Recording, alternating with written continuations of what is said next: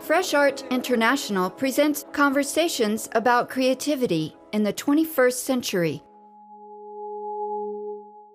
This is Fresh Art International. I'm Kathy Byrd. Our podcast explores the center and fringe of art scenes around the world. In today's conversation, we introduce you to Jillian Hernandez, a transdisciplinary scholar and curator from Miami. She is currently assistant professor in the Center for Gender, Sexualities, and Women's Studies Research at the University of Florida. We reach out to talk about her 2020 book, Aesthetics of Excess: The Art and Politics of Black and Latina Embodiment. Hernandez has a personal affinity for this subject. My research focuses on Black and Latina gender and sexual politics, particularly in the realm of visual culture and popular culture. So I look at contemporary art, I look at social media, and I do a lot of work around hip hop. I'm just really interested in how Black and Latina women and girls negotiate the cultural sphere and how they express their ideas through the body, through their art, and through the culture that they create. This is very relevant today in our society. You often use the word Latinidad. So how do you define that term? When I say Latinidad, I'm really pointing to the constructed meanings of what it means to be Latinx. That term emphasizes the fact that it is a construction, that it is an idea, that there's an idea of Latinness that is out there in the world. Latinx is a term that seeks to point to folks of Latin American descent who reside in the United States.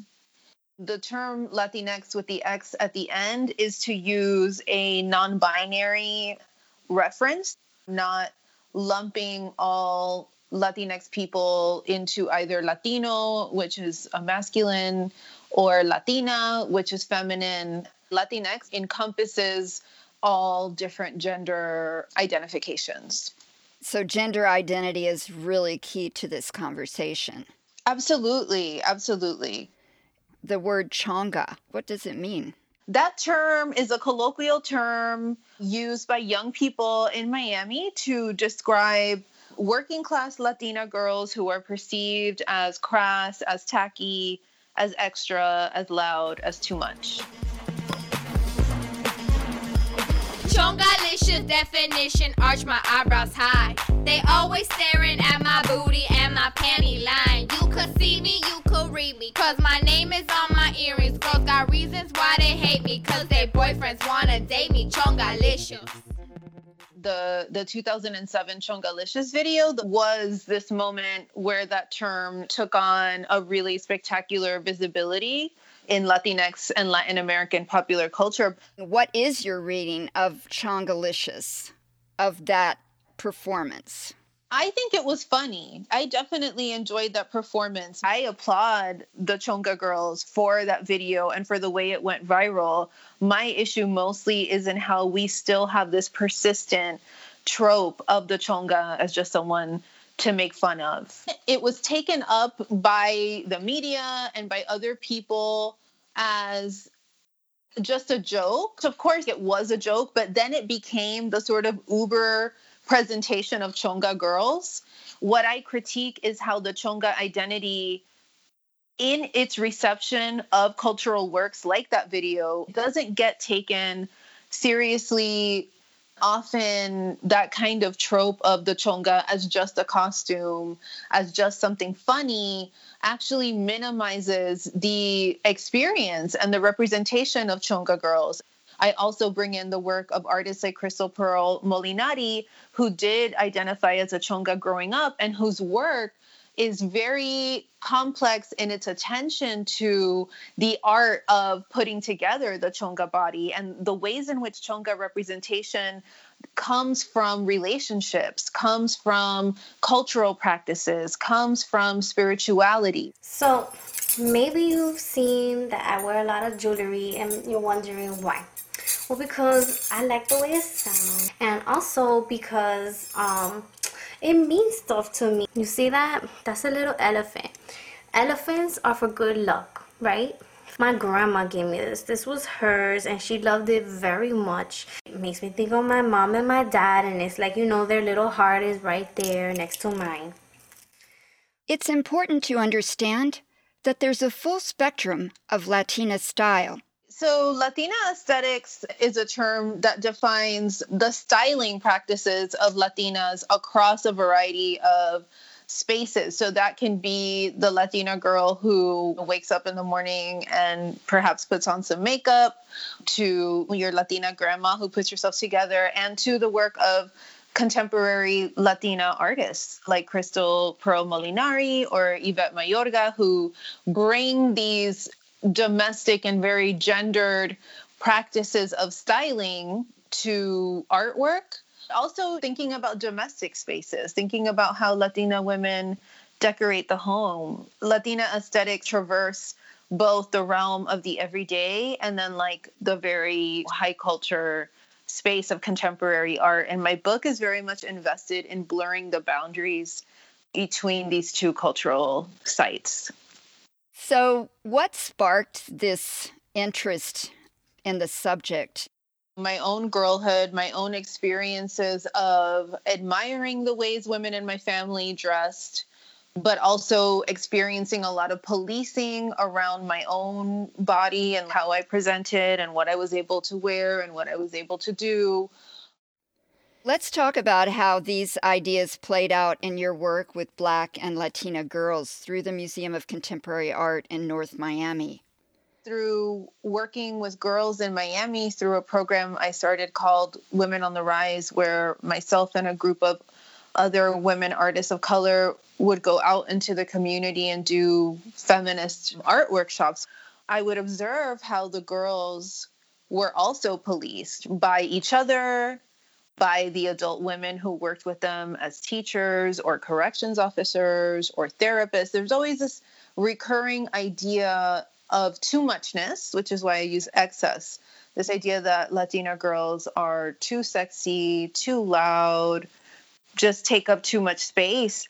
This book really grew out of a desire to call attention to how damaging that is. But beyond that, I'm really invested in highlighting what a huge amount of innovation and value Latina and Black women and girls provide to culture through their aesthetic work.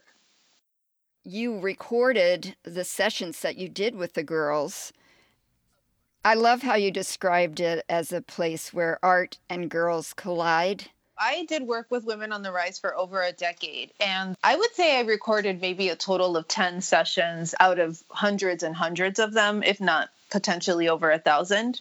The book draws upon those recorded conversations, but I bring that experience of over a decade of work and the memories and the stories of that to the book. And those were moments where these questions of the politics of the body just sort of came up organically. The book really grew out of the observations that I had over many years of working with the girls and understanding how undervalued the stories of Black and Latina girls are, especially in the contemporary art world, where they're not even imagined as an audience. Whereas in Women on the Rise, like, they are the audience and they are engaging in conceptual art practice. To me, it was important to do that work. I, in the book, talk about Women on the Rise as a performative space where we are coming to girls and talking to them about the work of Mikalene Thomas, about the work of Anna Mendieta, about the work of Yayoi Kusama, and like, what are the conversations that come up? And all of these really rich, amazing debates, difficult conversations. So I don't pretend that it's like this feminist wonderland. Often these are spaces that are rife with conflict. But to me, there's so much richness in how the girls theorize art and popular culture. I think that it's important to think about policing behaviors and presentation. What ends up being the social cost of what you're describing as aesthetic excess? The social cost of the perception of Black and Latina girls as aesthetically excessive is that they get punished for just existing. If a teacher thinks that your outfit is too revealing, maybe she'll write you a referral, maybe you'll get suspended. There's so much documented research on the school to prison pipeline and how it affects Black youth in particular, then Latinx, and then Native youth. So we know that the surveillance of the body is a long-standing practice of racism in this country, that there is a structure of visuality and a discourse of proper taste and decorum that is colonial in its origin. This is precisely why in the book I mentioned Trayvon Martin wearing a hoodie, right? Like that there are these items of clothing that already mark a body as deviant. In my book, I want to tell that story, but beyond that story, my argument is not then young people need to stop wearing hoodies or stop wearing tight jeans. It's actually our society needs to stop looking at people with a colonial gaze. That is really the intervention, because I'm not invested in asking young people to police themselves further in order for them to be protected. I think especially in the last year of all of this social upheaval and police violence, that we understand that no amount of respectability or proper dress will protect a Black person from someone who perceives them as criminal. I'm also calling for a different form of politics that operates from an embrace of embodied freedom and to place the pressure on these colonial legacies and colonial institutions like museums and like the police. It seems like where this hyperfeminine or even the hoodie or rap culture is validated in music and art, that may be the only place where it becomes cultural capital. Yeah. And unfortunately, even that does not then trickle down to the everyday Black and Latinx youth who actually created these cultural forms that are so valuable to begin with. It's really unfortunate that it has to reach this mainstream level in order for it to get any play. And in the book, I talk about how even though, especially in the early 2000s, you have this quote-unquote ghetto fabulous aesthetic that becomes very popular in the art world with Louis Gispert, with Nicky S. Lee, with William Cordova, and other artists who bring this aesthetic to the very upper class, elite, white art world. And they just become another commodity. And it's not to, of course, undermine the work of these artists, but to say, like, the circulation of these aesthetics is still operating under the historical role of the museum as the place of displaying an empire's wealth. This is something that LaMonda Horton-Stallings talks about. For the museum to display the work of artists of color, which they seem to be very invested in doing right now, it's not enough, because just to display artwork is not actually transforming communities at the root. In your epilogue, you talk about the future of aesthetic excess for Black and Latina girls and women. Tell me more. I truly believe that Black and Latina and Asian and Native femmes, feminine presenting people, whether they identify as non-binary, trans, cis, I think that we are at the vanguard of really dismantling so many harmful systems that in this past year, we have been exposed to how much they fail. And for me, the futurity is very evident in popular culture. So like WAP by Cardi B and Megan Thee Stallion, Montero by Lil Nas X. To me, these are artists who are showing us the way through aesthetics of excess and hyperfemininity. Note that Lil Nas X wears these fabulous pink outfits. They are signaling a different reality, a potential reality where everyone, not just Black and Latinx people, because if Black and Latinx people are free, then de facto everyone is free. So I feel like that augurs a future where everyone can be free. That's really what it's about. Nicki Minaj plays a big role in this book and in your conversations with the girls. I would love for you to read The Politics of Pink, a Rococo Manifesto. I have the book in my hand. Okay. In Rococo, I see a lady revolution, and I want a Rococo revolution. In a Rococo revolution, every gaudy quinceañera would be an agent of social disorder and womanist freedom. Rococo disrespects notions of proper taste and decorum and celebrates the feminized and exaggerated. Rococo was the style of my grandmother's living room, and I always felt really good in there. Velvet walls and cheap crystal chandeliers, elaborate lamps and figurines. Rococo is how I want to live, like Momoko and Kamikaze Girls. Nicki Minaj presents a shamelessly sexual, I don't give a fuck, Black-branded, pink Rococo spirit that drives me. It's a spirit that was disciplined out of me. I am working to get it back. I am waiting for Pink Friday to arrive like the coming of the Messiah. But this savior is a Black woman whose hourglass shape reminds me of my own, in whose bodily fakery I see art. In whose mass market packaging, I see the rise of a girl from the hood, and it makes me feel that things are possible. Let's start the Rococo revolution together.